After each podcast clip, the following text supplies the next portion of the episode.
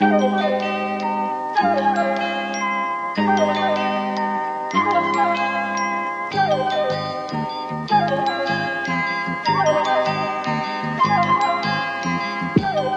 everyone, and welcome back to this It's Thursday free episode of TF. It's the free one.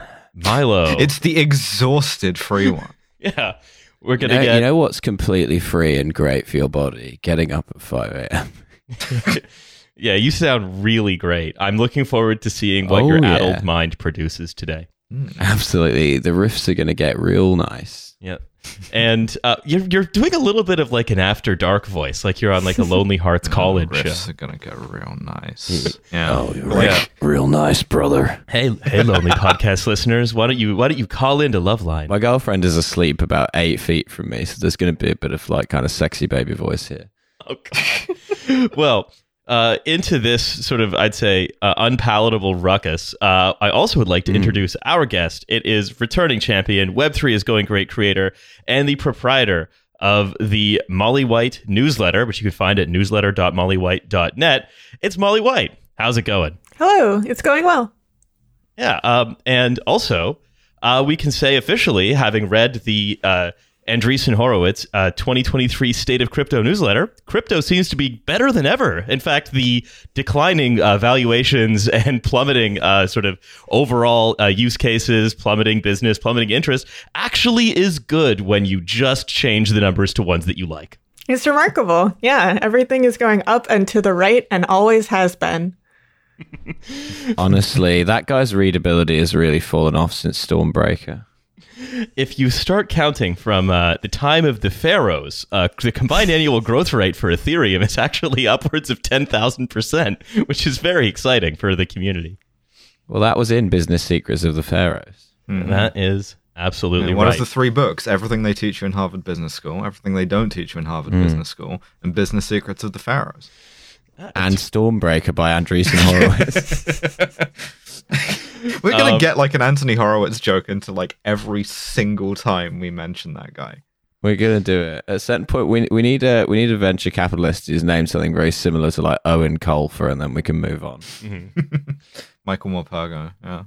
so uh, we we have a couple of things to talk about up front, though. Um, number one, uh, the U.S. has engaged in some import substitution by creating a technology that has allowed them to home grow an AI version of Drake and the Weeknd, which has, of course, cr- cratered Uh-huh. Canada's last profitable industry, which is supporting celebrities to the U.S. And the dollar Yeah. is now in free fall. A- AI has finally gotten good enough to to do like a guy who sometimes sings and sometimes raps, and Hmm. at that point, it's over. You know, Yeah. Skynet real.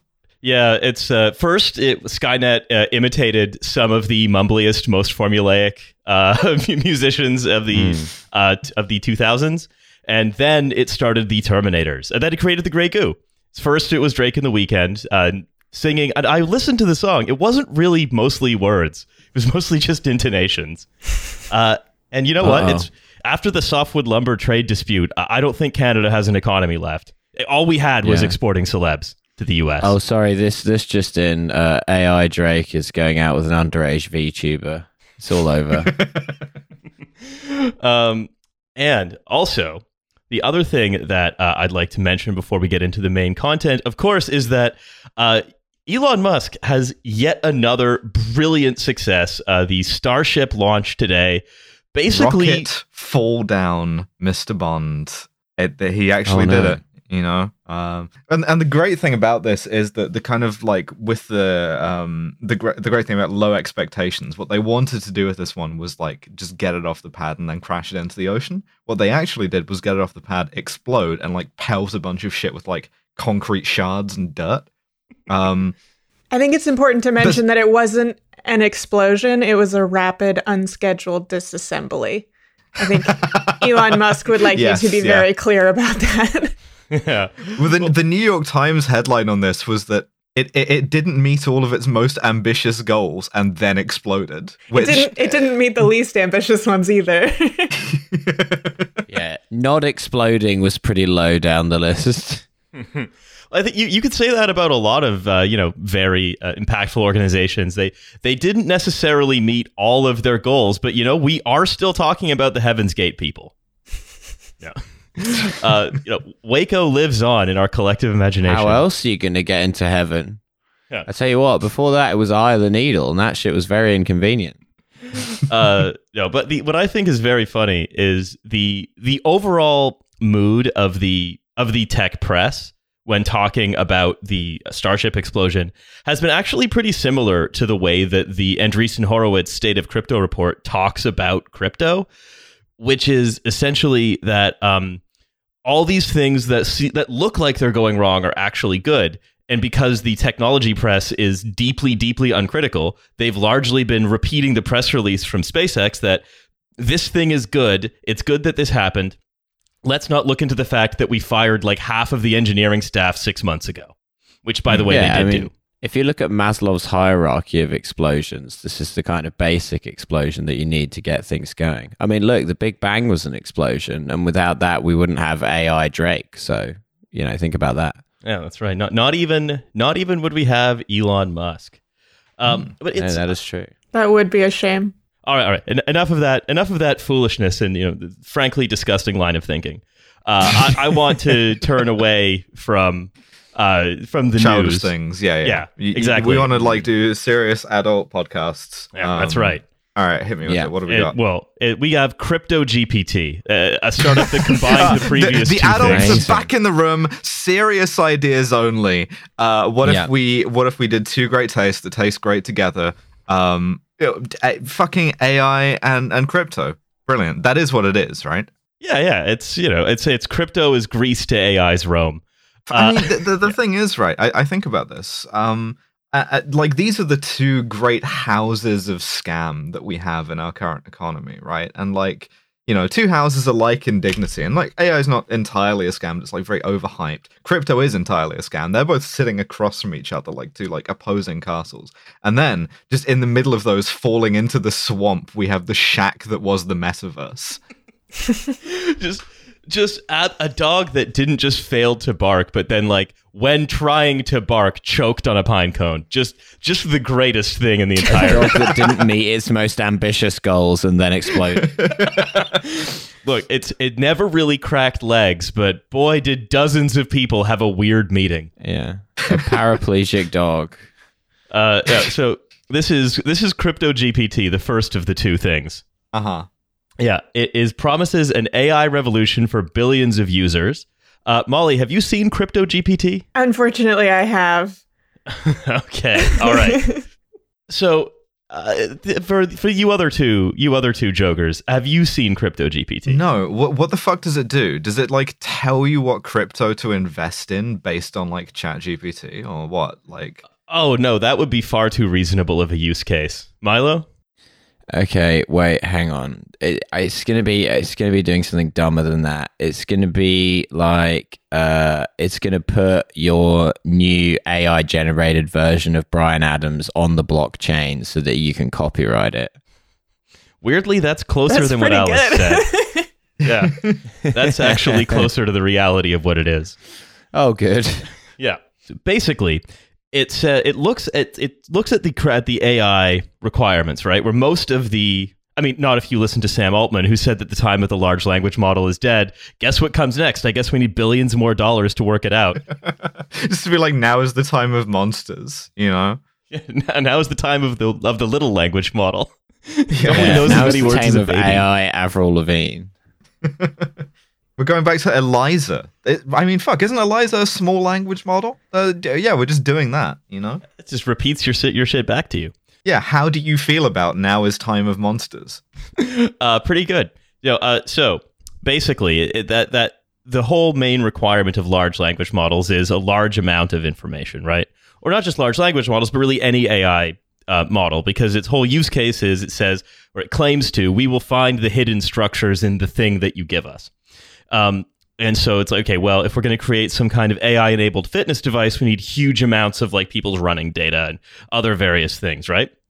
And the, of course, the crypto solution to every problem is just more transactions. If there are more transactions, there's more freedom, and we can square that conceptual circle of uh, AI requiring mass surveillance at sort of no real benefit to the people being surveilled by saying, hey, what if we created NFTs of little robots in pillboxes and then people just strapped surveillance devices to themselves and every digital object they own basically forever so they oh, could Cop juice World is real. We're all Yeah. going to be wearing body cams. Cool. That's okay. so- That's that's as I understand that. Is that is have I basically gotten the premise right, Molly? Yeah, that's about right. It's sort of taking the own your own data wet dream of a lot of the Web3 world and saying, oh, but what if we added AI to it? Uh, And you can now profit from your data somehow.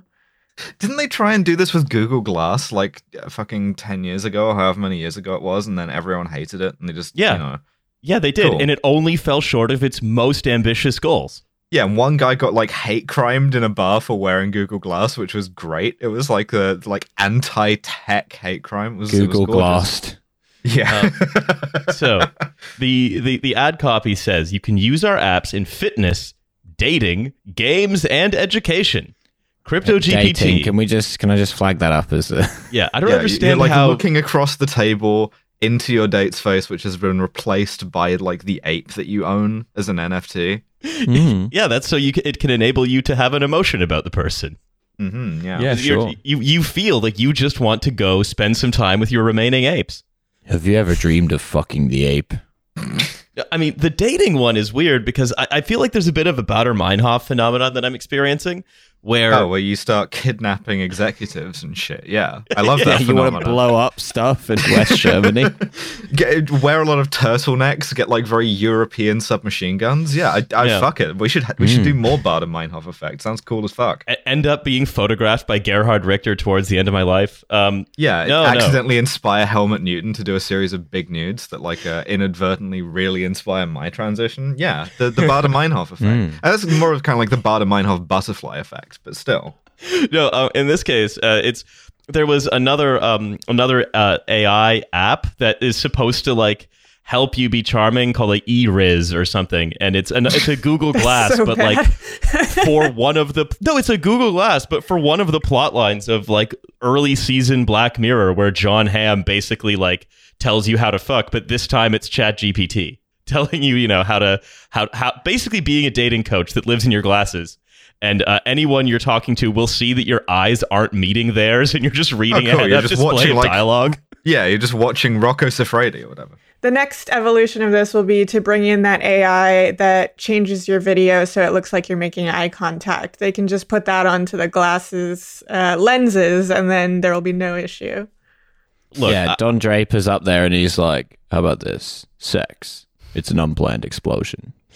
Uh, we could. I think we could. We could put the whole thing on top of one of the Boston Dynamics dogs.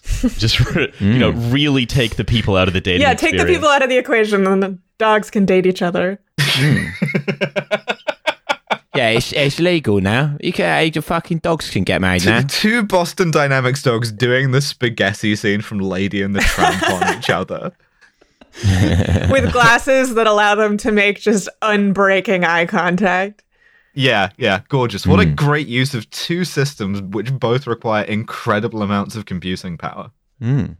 I got I got this really powerful car. That's why I'm driving it with the handbrake on to like show everybody how powerful it is. Basically so what happens right is you get in with um you know crypto gpt uh, you have it surveil basically everything you do and then they, here's what they say ai algorithms need your data and currently big tech firms monetize this to become trillion dollar corporations. But now it's your turn. That's right the crypto gpt ecosystem lets you build your data capsule so ai development requests requests can use it only with your permission and for the amount of money you want. And then they like based on how common your attributes are, they assign you a rarity like a human Pokemon card, and you're more expensive the rarer you are. So the more outlandish things you do, Uh-huh. it seems the higher value your data is. Alice, you're going to make a lot of money out of this. I I'm just going to call that say right off the bat. yeah, yeah. This is this is designed for me. You know, uh, the person who absolutely baffles any kind of like predictive algorithm on what I'm going to do or buy or say next. So- Yeah, if you really need data on a woman who's getting stamped on while wearing a Polish Army sniper's uniform that was uh, mismade in 1993 to have quite not quite the correct camo pattern. Yeah. Uh, And So who wouldn't? yeah, who wouldn't want to market to that market of one? The target demo, it's her. This this data is very expensive, but there's only one source. yeah, crucially, it's it's like it's not useful, but it is expensive. Mm. So, well, their their uh, slogan is I "Earn like as my apes. is earn as you live. Every day becomes rewarding." Which it wasn't before. Well, did, did AI also write this slogan? My life has no meaning. My my life had no meaning until I, I replaced all of until I repl- allowed my dates to all be surveilled so they could be like packaged up and resold to Match.com. I do like Perfect. that this system both incentivizes uh, dating, apparently, and also being as weird as humanly possible so that your data is more valuable. Those two things should definitely go together. You know what it is? It's for theater kids. It's for theater kids to make money from being weird. There is a market there. No, no. Yeah, that's Yeah. right. Previously, before that, you had to get into like sketch comedy. No, Uh, you don't so- want that. So so so that's that's crypto GPT. Very funny. Um, on- I, the, the the last thing actually I'll, I'll say on it is, it is very amusing to see tech people completely misunderstand why these things work and are popular. Um, in as much as uh, the the, the the theory right is that all of these trillion dollar companies exist because they offered a service that did that that was um, the only one available where there wasn't one with more consumer choice available. And so based on the crypto ideology, you are going to if you if you just create a space that has consumer choice built into it, that it will necessarily win because everyone just wants to transact as much as possible because the amount of freedom in the world seems to be directly proportional to the number of transactions. The amount of you might say like almost like a Hegelian type of recognizing humans as free and equal and your your own life as having like worth and purpose is just a function of transacting. That's all functions of transacting for me. Yeah, but it's it's so ideological in such a bizarre way because it's something that doesn't actually work in the real market because of things like network effects, because of things like social behavior, but because these say, these crypto developers can't stop imagining people as perfectly alienated market participant homo economicuses who just fucking love to transact, they keep on making these very, very strange projects that offer something that nobody really seems to actually want. I don't. Mm. Does that make any sense? Yeah, I mean that's classic like VC shit, right? It's just imposing this stuff on you, and now you're like, oh, I have to drink my verification can of Red Bull before I like get into my email or whatever. There's also this really weird sort of imbalance around the the motivations behind it because like they all acknowledge that the problem that has led to them needing to develop this solution is that AI companies are just scraping the internet and other sort of freely available sources of data. And so they say, oh, well, what if you were getting paid for your data while also acknowledging that AI companies have no reason to do that because they're just scraping all this freely available data. And so it's like, wouldn't it be great if you got paid for it? And they're like, yeah, it would be great. And then there's like complete recognition of the fact that there is no one who is going to pay for that data. Uh, Of course, like every major crypto project, right? What you have to remember is that really the use case isn't the use case. It makes no Right. what we've just described makes no sense. It would never work. The actual use case of every project like this is that they say, "Hey, you first buy our token and then stake it in the validator vault and then you can like and then you can farm earnings by validating transactions." And so, but you've uh, you farm earnings in the native token. So what really is they're they're saying is I hope a few people give us a few hundred thousand dollars to buy our quote unquote utility token because they believe the story that um, if you create personal choice in the uh, world of big data and AI, that it will necessarily become a core part of that industry. right? Right. That, that and VC funding. That's the other one. yeah, those two. Which I think basic- I think Crypto GPT has already landed their uh, VC funding. So congratulations, they've done it. Yeah. So that's fine. Uh, they have already won. Doesn't matter that the thing that they're selling uh, doesn't like is clearly a ridiculous idea. So before we get though into the uh, state of, of crypto report, I want to talk about one more thing.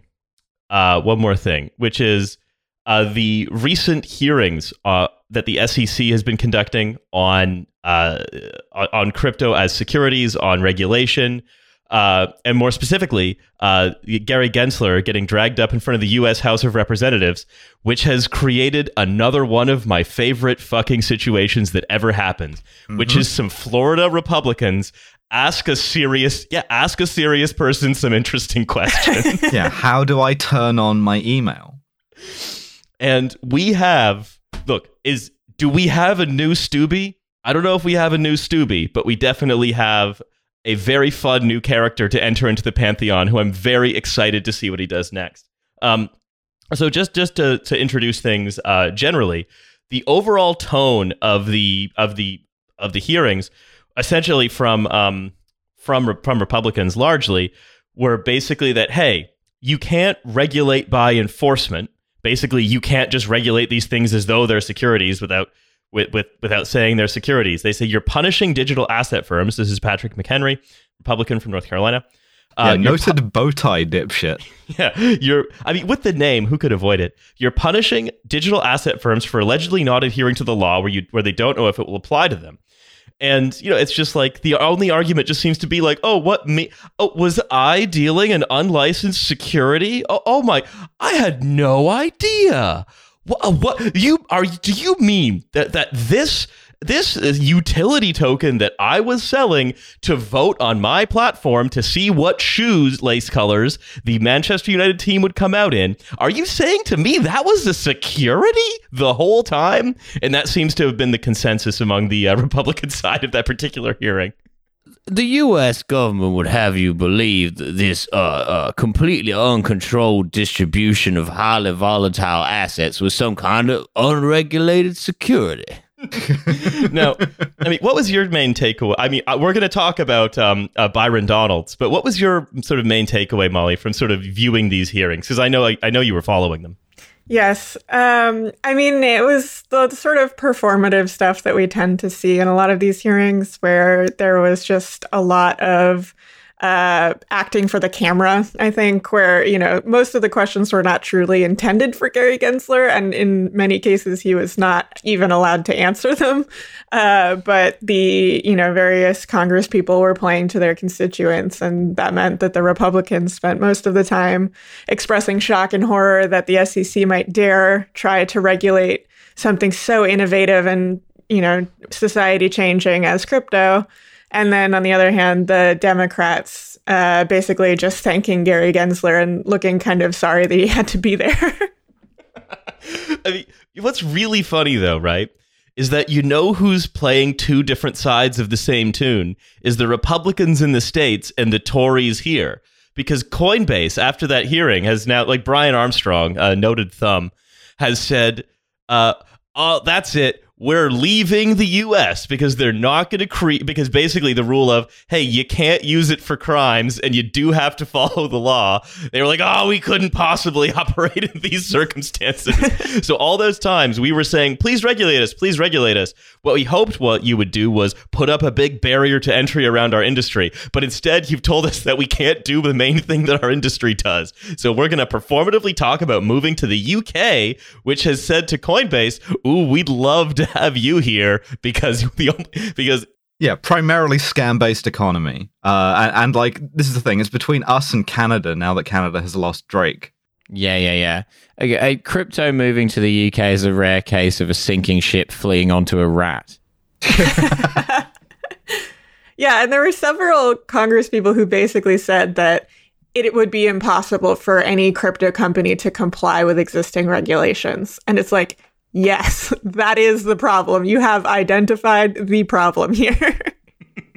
well, look, we we we just don't really have a business if we're not allowed to, you know, do stuff that they used to do with stocks in 1927. Mm-hmm. Um, Listen, if, if, if, we if we can't sort of like if we can't do these things that evade regulation, we don't have a business model, and that doesn't indict the business model because uh, freedom. Yeah, that. Yeah, consumer choice. Now, listen, as you can see from these braces I'm wearing, in my head it's still 1927, and so this method of trading securities will never go wrong. so like Brian Armstrong is already coming to the UK and meeting our senior politicians. Uh, so this he said, meeting uh, Economic Sec- Secretary Andrew Griffith said. The UK is moving fast on sensible crypto regulation to both drive economic growth and consumer protection. Excited to keep investing in UK in the UK. So I guess what we can conclude is Lex Greensill is going to be removed from his human hunting estate. We're going to have to give it to Brian Armstrong, who's not even going to use it. They've got to. They've got to bring Matt Hancock back. Have you seen that um, Coinbase uh, documentary? I think it was, or maybe it was the book about him, where it, oh, we have. there was like this weird uh one there's like one interesting scene in it which is when uh they wanted to bring all their employees to a retreat where they would have to kill their own food. And someone was like uh no let's not do that. And the biographer was like and that's how that ended and just moved right on. And I was like no no no no no. Can we go back to that quick little uh montage? I want to know a lot more about what was going on there. Yeah, weirdly, there was a job opening at Coinbase the following week. Look, we never said we were going to eat people. All we were saying is there's a kill your own food retreat, and everyone is locked in a sealed room.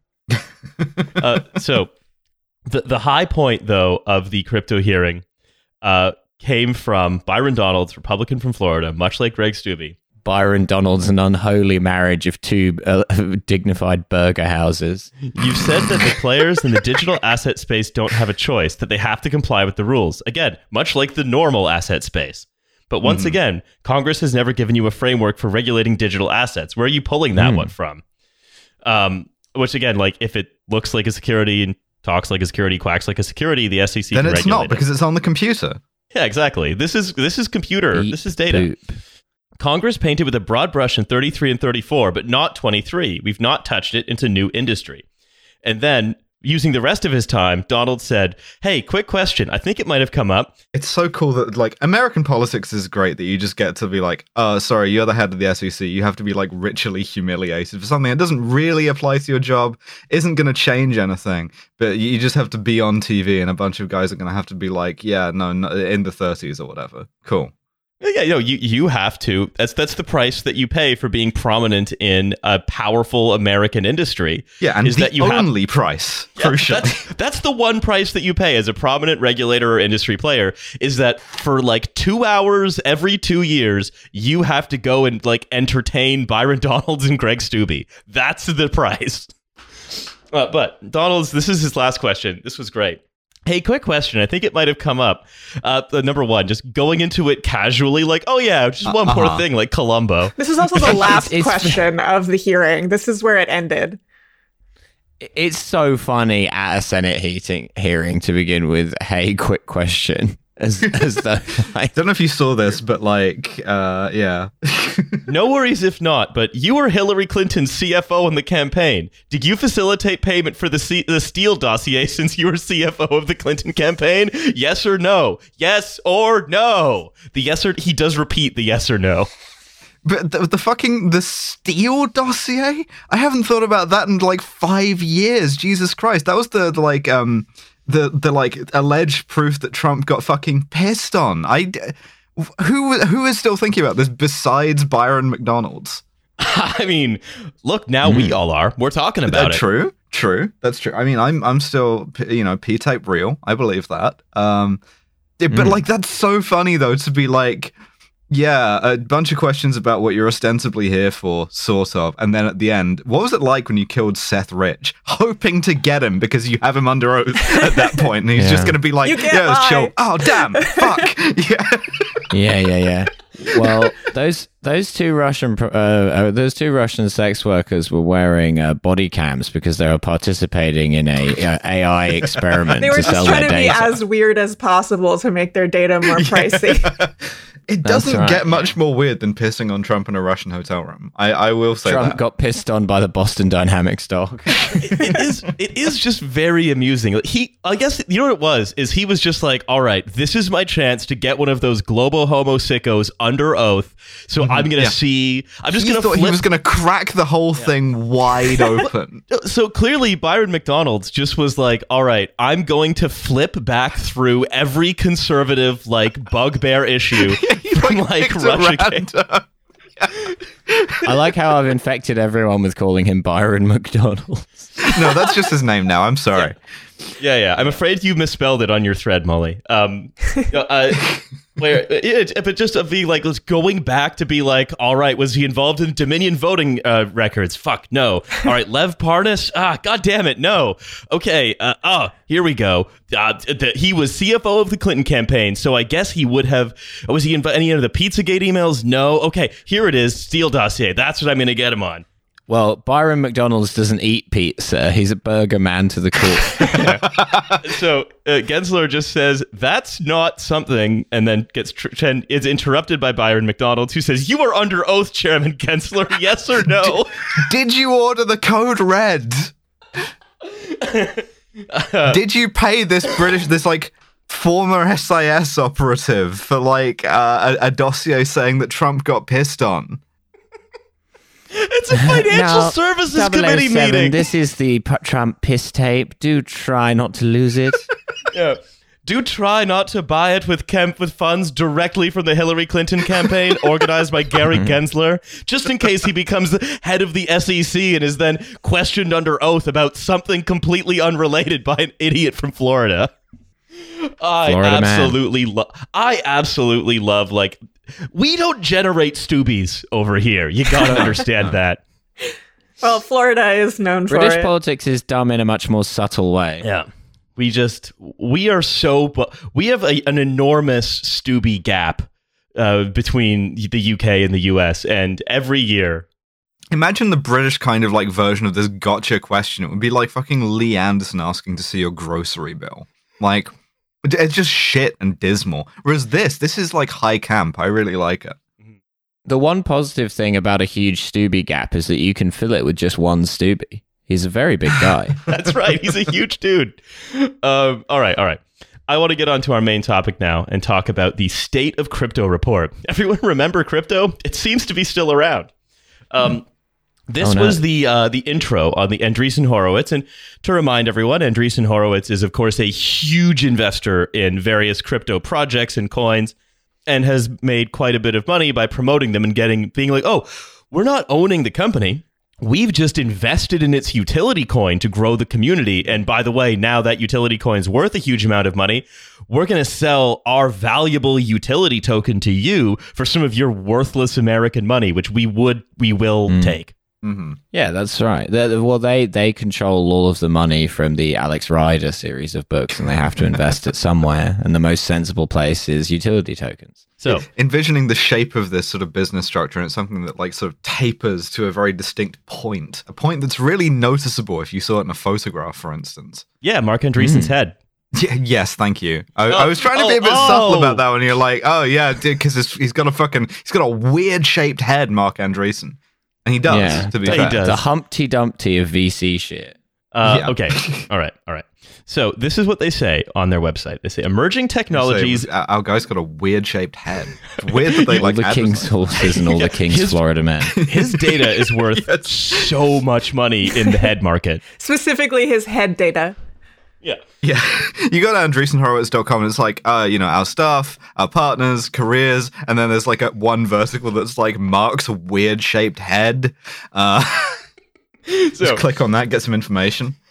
yeah, the, the state of Marc's head 2023, still pointy after all these years. Um, so it says emerging technologies evolve in cycles. And in crypto, this includes periods of high activity followed by so called crypto winters. In the period marked by our now annual State of Crypto Amazing. report, it would be easy for a casual observer to overlook the rapid progress the crypto industry is making. Major Yeah, developments casuals. Major developments like the merge, a momentous achievement in decentralized and open source development, don't, don't simply don't make head, headlines as often as high profile bankruptcies, busts, and flameouts. Sorry. That's right. Which Sorry, is Why can't the news be good? absolutely not true. like Yeah. I had to start a whole website because they weren't doing that. Yeah, if you look at the mainstream press, it's it's just especially when like the number go up, they were just deliriously excited about the number go up. Yeah. You have to have Matt such Damon a, shows up on your TV, or Mark Wahlberg. yeah, one, two, we bought a, we bought an ape to go in our zoo. just like uh, and to the I imagine like the amount of just self pitying that these VCs would have to do in order to write this and believe it is astonishing to me. It's not astonishing because the venture capitalist is the world's most self pitying life form, but Yeah, a lot of nevertheless, single tier reacts in pointy head chat this week. But also, I like that they talk about the merge because they use uh, probably my favorite uh, misleading comparative metaphor to talk about how much less uh, power the Ethereum network is, is using, which I'll let Molly describe because uh, I, I I know she'll get a kick out of it. they did some of the most incredible data manipulation in the slide about the energy usage of uh, Ethereum now by taking the electricity consumption, the annualized energy consumption, and then converting it into a height, which they then said basically that if the annual Ethereum energy consumption was half a penny tall, you following me? Then Uh huh. then the YouTube energy consumption would be the height of the Burj Khalifa.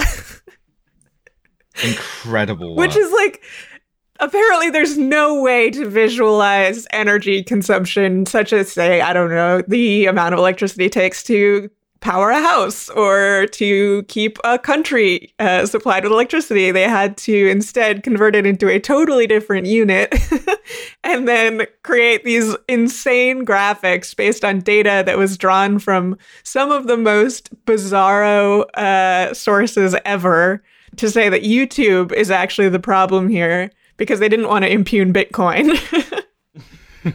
to, to me, all crypto is beta manipulation. According to data drawn from body cams worn by these two Russian women, we can confidently state uh, so the the other thing, right, is is you say this is it's basically horrible data. I, I've seen how it it's they basically just made up the number, but then they cited it from someone who was like, "We definitely didn't make up the number," and they were like, "Good enough for us." yes. Uh, so this is this is the level that we're looking at in this report, but it is it is absolutely delightful. I They actually say our listened 20 to the podcast sort of cover of this, like where A16Z did a podcast to discuss this, and they start out the podcast by completely disclaiming all of the data in this report, saying that they did not fact check any of it independently and that it could be totally wrong. Yeah, fact checking that's Cool. Web 2.0 stuff. You know, Web 3 is just about how you feel and if people will vote for it's you really using their just utility about tokens. the vibes. That's mm-hmm. right.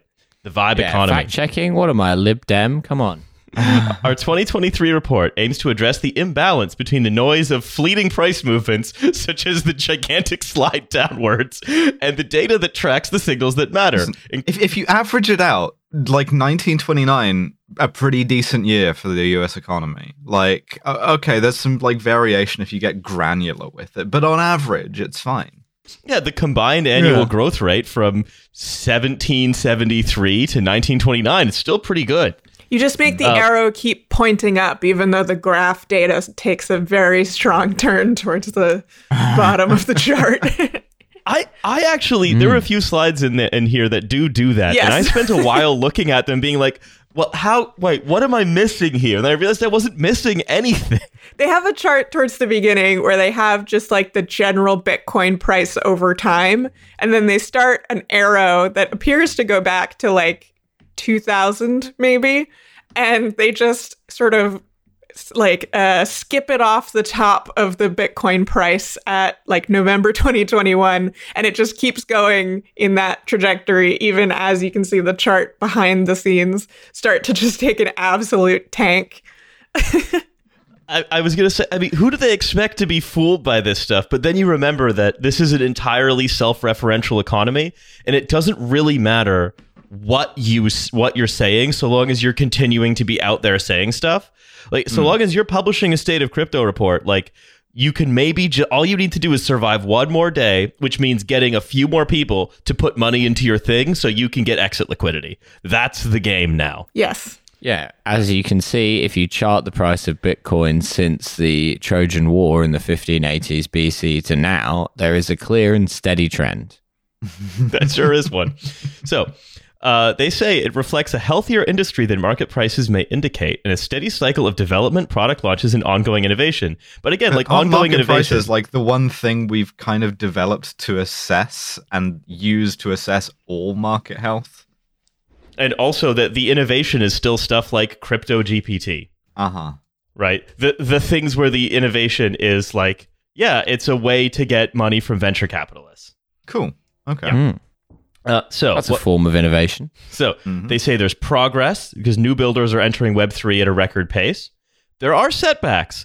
They say noise drowned out signal with negative events dominating headlines. So that's right. Anything bad, that's noise. Good stuff, that's signal. That's how you can tell. Noisy means bad and signal means good.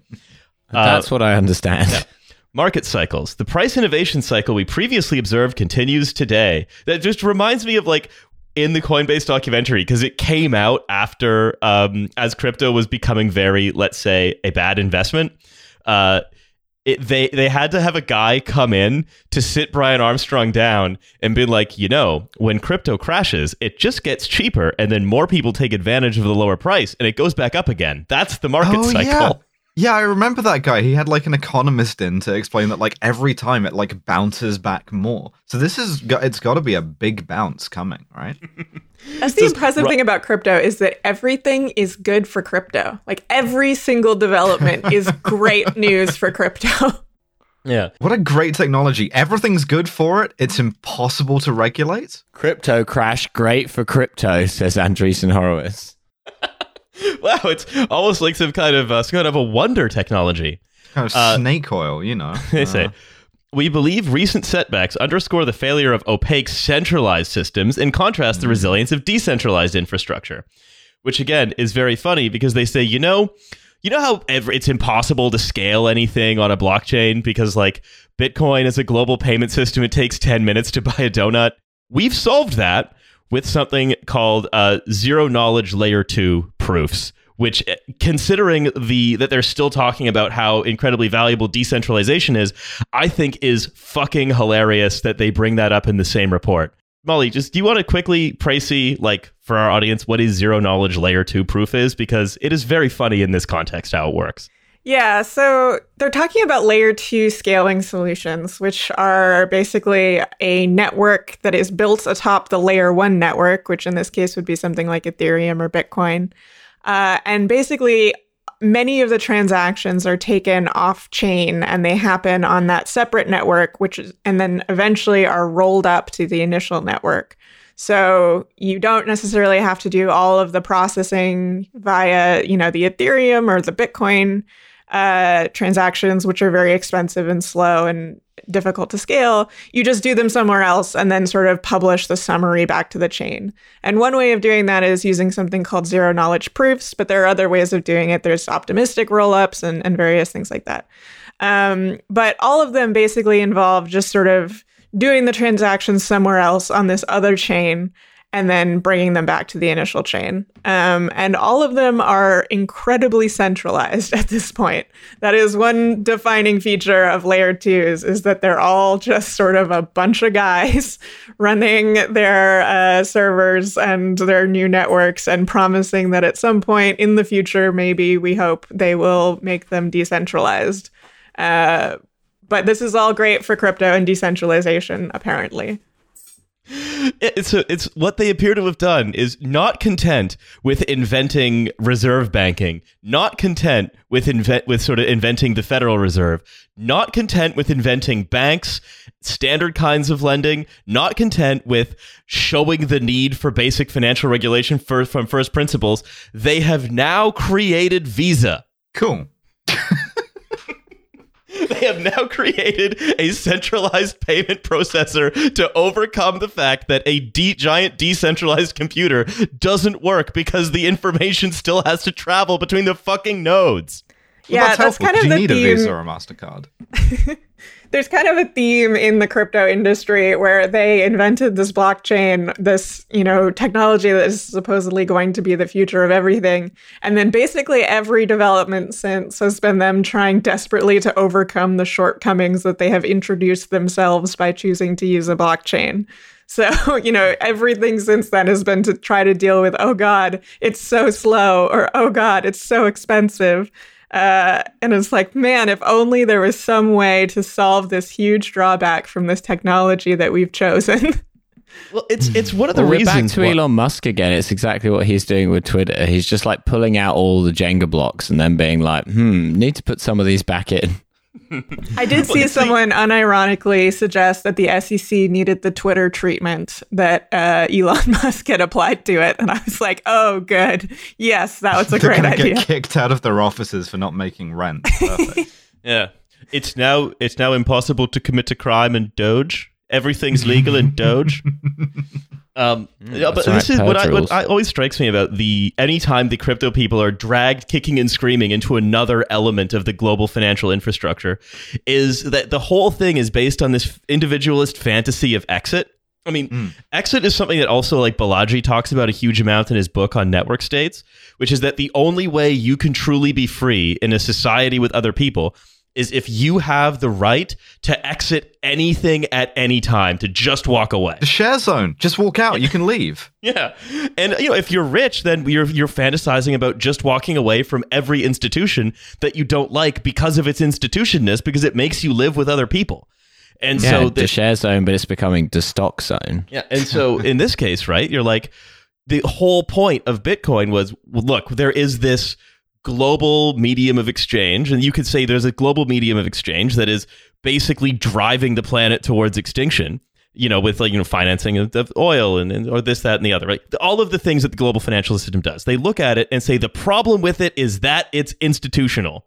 That's the issue. Not if, if it, hmm. only it could do all these things, or it wouldn't do them if everybody sort of had some kind of equal vote. And the only way they can conceive of that of that kind of power is if they and the sort of the more civically minded ones, everyone else, has the ability to walk out on anything at any time.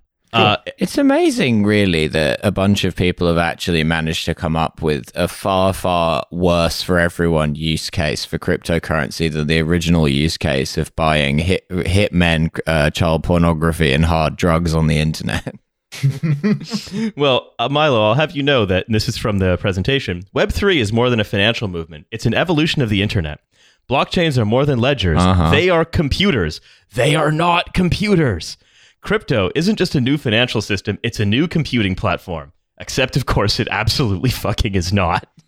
No, the computers are the same. I haven't changed my computer. They're like, lying. Molly, Molly how Someone's do you sneaking in and like putting Bitcoin in your computer. So, like, here's my, my question for you, Molly, as well. How do you react to any time someone says, oh, it's just you have to think of computers differently. You have to think of this as a distributed world computer, some kind of you know Weltgeist, but you know rendered in ape. Well, the convenient thing about words is that if you just change what they mean, anything can be true. And that is, I think, kind of the uh, strategy here. Oh, you've been reading Wittgenstein, I see. like you know if they just say it's it's kind of like what happens with AI where uh, people will talk about how AI is sentient or it has you know human level of intelligence.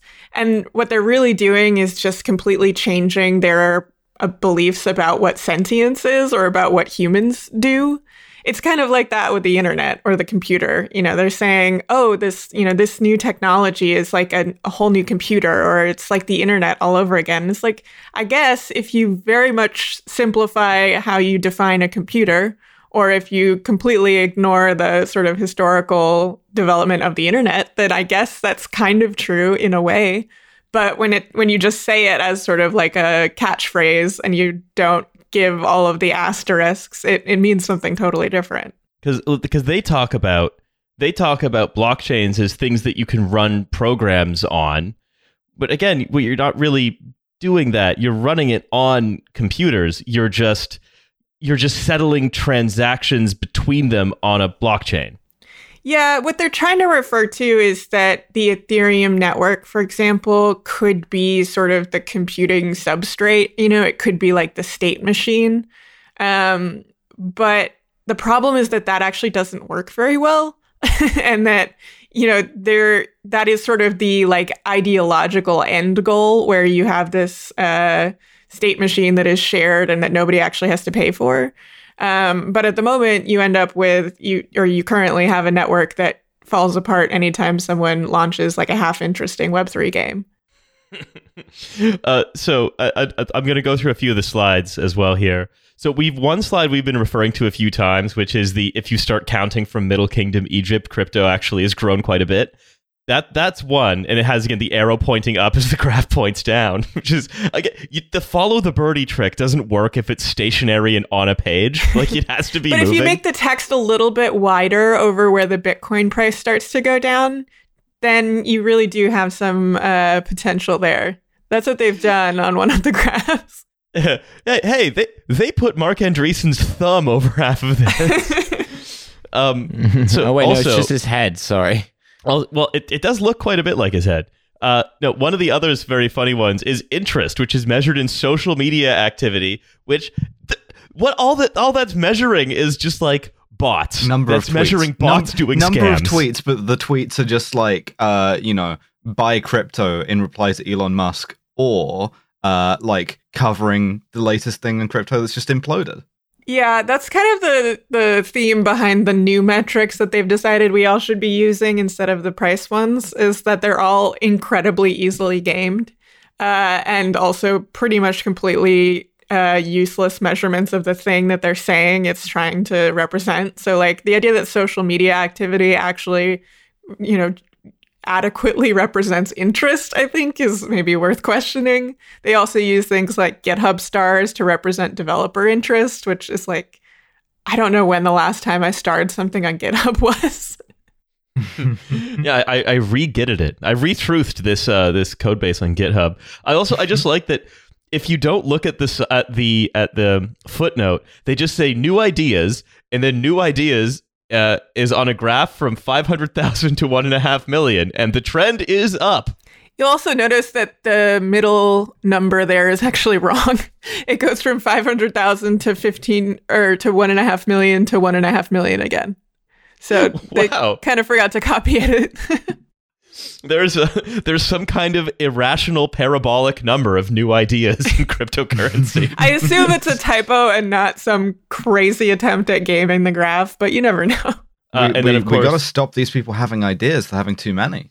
yeah, there there are so many new ideas. If we we tried to count all of the ideas in crypto, If you chart the number of ideas from Middle Kingdom Egypt to now.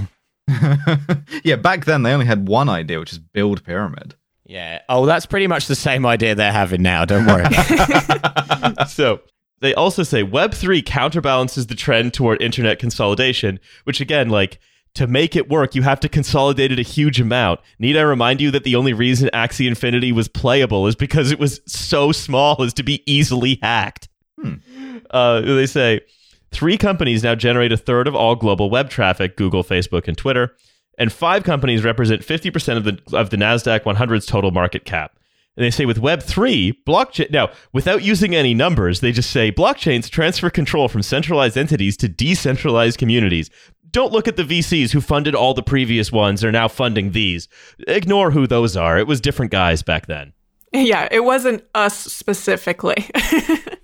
That's my favorite thing about these state of crypto reports that Andreessen Horowitz does is they spend a lot of time absolutely dragging companies that they themselves helped to fund and in some case in some cases are still invested in. Like they are really really tough on these web 2 companies despite the fact that without Andreessen Horowitz, I think a lot of web 2 might not even exist. Yeah, it's like it, without Facebook, Marc Andreessen would not be able to afford his like Swe- Swedish-made head sharpener. Yeah, Uh, we so- didn't we didn't fund any of this stuff. What Eoin Colfer does with the proceeds of the Artemis Fowl books is up to him. so also there's a really funny slide that I enjoy. Web3 advances the internet not through crypto co- through crypto computers, not crypto casinos. Uh, casinos, of course, which has a big eh, X mark next to it, says financial speculation, trust in management, opaque operations, and fragile. That's what. Anytime I think about a casino, I'm like, you know, who's a trustworthy guy? The pit boss. I love him. My favorite friend, the blackjack dealer, who I trust with my life. Um, and He tells you when you get to 21. He's a reliable person. Well, that is kind of the complaint, right? Which is, look, you have to trust that the casino, that the blackjack dealer tells you when you get to 21, as opposed to computers, which are the opposite of casinos and have a little tick mark beside them, which instead of financial Not linked so speculation have tech innovation, Who wouldn't trust their computer? you know, and are resilient instead of fragile. You know how their um, blockchains are never failing or being easily scammed. How Web three is going just great isn't an ironic title for a blog. you know that kind of thing. Well, thing. We'll remember that famous tweet. All my apes still there. Yeah. Although I, I keep saying these are my, f- I love all of these slides. They're like my own It's dear children. honestly for a 60 slide spreadsheet, it or uh, slideshow, it is impressively high quality. Each slide is like a masterpiece. Yeah, every slide a painting. Um, it, no, not a single filler song here. It's, it's banger after banger. Yeah, AI Drake coming in with the bangers. So one of my favorite ones uh, was NFT creators have earned more than 1.9 billion dollars in royalty revenues, which at the start of 2021 is like a little half a penny compared to the Burj Khalifa height of NFT creators earning royalty revenues in 2022. And then very bravely, they don't cut the graph off there. they show it going they show it go- resembling the price of tulips in the Netherlands. Yeah, that would have been that would have been a great chart to just cut in like sort of late 2022. I mean, the Burj Khalifa's got two sides, right? It's got to go up and down. Like, what's what? Are, you- what are you complaining about? That's why it's impressive. If it was just up the whole time, it would just continue forever. Be very, uh, be very frightening, existentially. I would say. yeah, like the price of crypto will do. Yeah, of Yeah. course. You know, well, no, it's the Burj Khalifa goes in cycles. You ought to understand is as you go Oh, up, Yeah, you you're getting also like get, a, bi- a bigger Burj Khalifa. Well, actually, this is what they actually believe. yeah, we're just gonna keep getting bigger and bigger Burj Khalifas until the entire world is a twenty star hotel. Hmm Uh, it's going to be a great day for Russians, that. That's Vision 2030. So Yeah, uh, no, it's the you know what that is? That's a Warhammer forty thousand Hive City. What's what that Yeah. is? The other a, a few more of these before we Neon.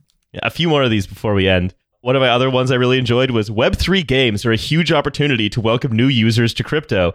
And the only thing they can cite in the last year as a Web3 game is Dookie Dash. A it's basically a Newgrounds Flash game where bored apes run running around getting bananas or something. Cool. They're swimming through a sewer actually. That's the one. Yeah, Yes. And they also, for some reason, decide to use the number of transactions or other transfer events as the metric for how good, I guess, games are, but ignore the fact that the spikes that they're showing, like the huge spike in transactions that coincided with the Otherside NFT release, absolutely killed the Ethereum blockchain. I, I remember during that period of time watching someone pay several thousand dollars in gas fees to buy an NFT that cost like $200.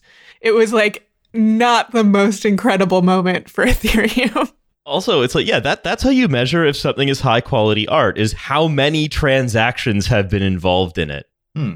right. Because again, I think it's if you have no theory of mind, right? If you really do, if you don't fully believe that other people exist, if you're not able to access any kind of empathy, then yeah, what's going to happen is you are only going to be able to see these things in terms of numbers going up, in terms of bigness, in terms of just, oh, well, I know this is good because many people made the choice to transact within it. Not least to, to remember, like in Axie Infinity, most of the people playing were playing because they had like coercive wage jobs to play it. Like, doesn't mean it's a good game. It just means it was a site of exploitation for people in Malaysia. Massive in the Philippines, this game. Yeah. or excuse, I think it was the Philippines actually. Excuse me. It was the yeah, Philippines, not Malaysia. yeah. Sorry. Um, and you know, it, they, they also the other another couple of funny things as well is they're like, look, not only that, but participation in DAOs is growing. uh, where you know people are like, "Yeah, wow, I love being part of a distributed autonomous organization, controlling a voting share of what is legally a, co- a, li- a, limited corporation." I wouldn't imagine that. I don't know. Uh, uh, binds me in any way. It doesn't obligate me to do anything. No, no, no. I just vote on what color I think the shoes should be, and then I have. Uh, I'm not exposed to any kind of liability. For example. uh, to, to be clear, they are. Uh, they're, they're, yeah, they absolutely are.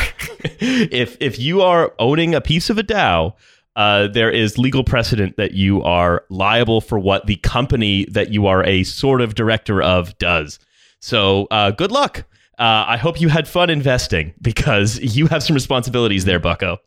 I just love the slide that says Web3 is experimenting with novel forms of community governance. And then it has a whole box about how DAOs are finally figuring out how to become a legal entity and can fulfill their tax obligations. And it's like, oh my God, what a novel form of governance. like, we've done it. We've figured out how to form an LLC. it's revolutionary.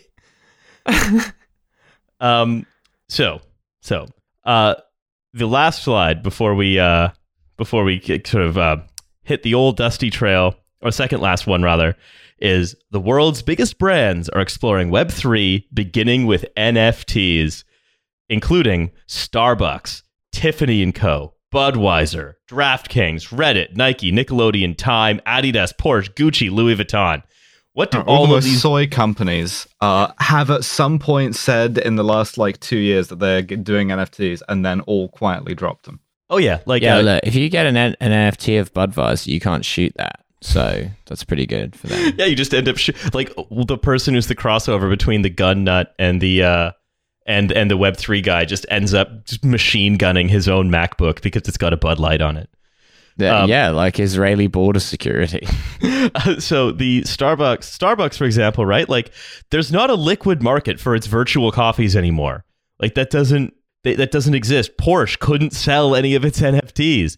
No one actually bought these because they were made by customer-facing marketing departments. Fucking like no actual valuable company was experimenting with NFTs, or or rather, no no big company was experimenting with NFTs in a way that was meaningful to its business outside of an ad campaign. Chevron wasn't using fucking NFTs, for example. yeah, it's pretty. It's pretty damning. I mean, because Porsche guys will buy anything. Like the amount of like key rings and jackets that they own. Gucci guys will buy anything. Yeah, if they won't even buy an NFT, you're fucked. My favorite thing about, or my favorite company on this slide is Reddit because they went to such great lengths to try to hide the fact that the things that they were trying to sell to people were NFTs. Like they came up with a whole, they were like, no, no, no, no, no, they're digital collectibles. And they like basically were like, don't, don't worry too much about what it actually is because we know you'll hate it. Don't worry too much about the fungibility of this asset. Uh, so, uh, finally, what we're expecting for 2023 and beyond, some of the most iconic Web3 products will be built during financial downturns in crypto. That's right. Any day now, some genius is going to figure out a way to finally come up with a use for all of this inf- digital infrastructure we built. They say smart contract security will improve as people adopt, adopt techniques like form of formal verification and symbolic testing. Designer adoption of zero knowledge tech will ex- developer adoption, excuse me, of zero knowledge tech will accelerate, which means yes, that's just centralization. The internet will continue consolidating into big tech, underscoring the importance of Web3. So everyone is going to continue moving away from our thing and onto things we don't like. On chain games will rise in popularity, to which I would say, yeah, from where they are now, uh, if they're going to move at all, it would probably have to be a rise. Uh, and there will be further advancement in hardware optimized for zero knowledge proofs. Concerns about social media giants will heighten, t- highlighting the need for decentralized social networks. Ask me how Mastodon's going. You know, uh, Good, I assume. yeah. Um, you know, it's th- th- again just imagining like yes, people will people will make the rational choice to, you know, go where their data is valuable or whatever, but you also have to pay 25 cents to like, you know, retweet something. and also you can't take down spam because there is no moderation. Yeah. Yeah, absolutely. No mods, finally. I mean, look, Mastodon has got all the most annoying people from Twitter. It must be going well. uh, governments will pass bipartisan crypto regulation. As block space becomes more affordable, non speculative uses of tokens will proliferate. That's my favorite one, and the one we're going to end on. Yes, that's Yeah, we're- right. We're, finally going to find a real use for this at long last. One day a real use is going to come and wash away all the speculation. Yeah, that's one thing that's really remarkable to me is their claims around block space. And they also keep in in the podcast that I was listening to, they sort of go on about how transaction fees are going to get so cheap. And like they sort of ignore the fact that there are blockchains out there that have really cheap transaction fees and they're impossible to use because they get spammed so hard that because there is no monetary incentive not to do it. And so I was like, I don't understand why they assume that they're, you know, this time it will be different because it is our special blockchain. That's well, you know what? Every blockchain is special to me. Um, so I think that that's about. I can close the big dusty tome uh, that Andreessen Horowitz sends all of its annual reports to me in, uh, and say once again to Molly, thank you very much for coming on and hanging out with us today. It has been a delight. Thanks for having me. And thank you to all our listeners out there in podcast land. And to say, don't forget, we have a Patreon. It is $5 a month. You can get a second episode every week. That also includes bonus episodes like Britainology and Alice in my uh, series where we read books called Writtenology uh, and other various it's not things. derivative, folks. It's not derivative. We came up with it independently. It's coincidental. That's right. For a mere fraction of an ape, you can get all of this. We have a Twitch stream on Thursdays and Mondays from 9 to 11 British time, which Alice and I are currently 15 minutes late for. Mhm. Milo, he's in Australia. You should go see his comedy. It's at his website, which will be linked in the description. Yeah, I have a I have a special. You can. It's it's kind of like an NFT in a way. You can log on to the internet and you can view it with your computer, which is my understanding of what the blockchain is. Mm. Uh, you can contribute to YouTube's Burj Khalifa of electricity compared to Ethereum's That's half right. penny. Yeah, well, you Uh, can take a break Milo's from special. watching Mr. Beast and uh, go and watch that. Check out his special. I promise he is more awake in it. Yeah, that's true. And that newsletter again for Molly is newsletter.mollywhite.net. So do check that out. Anyways, I think that's all from us, and we will see you in a couple of days in the bonus. Bye, everybody. Bye. Bye.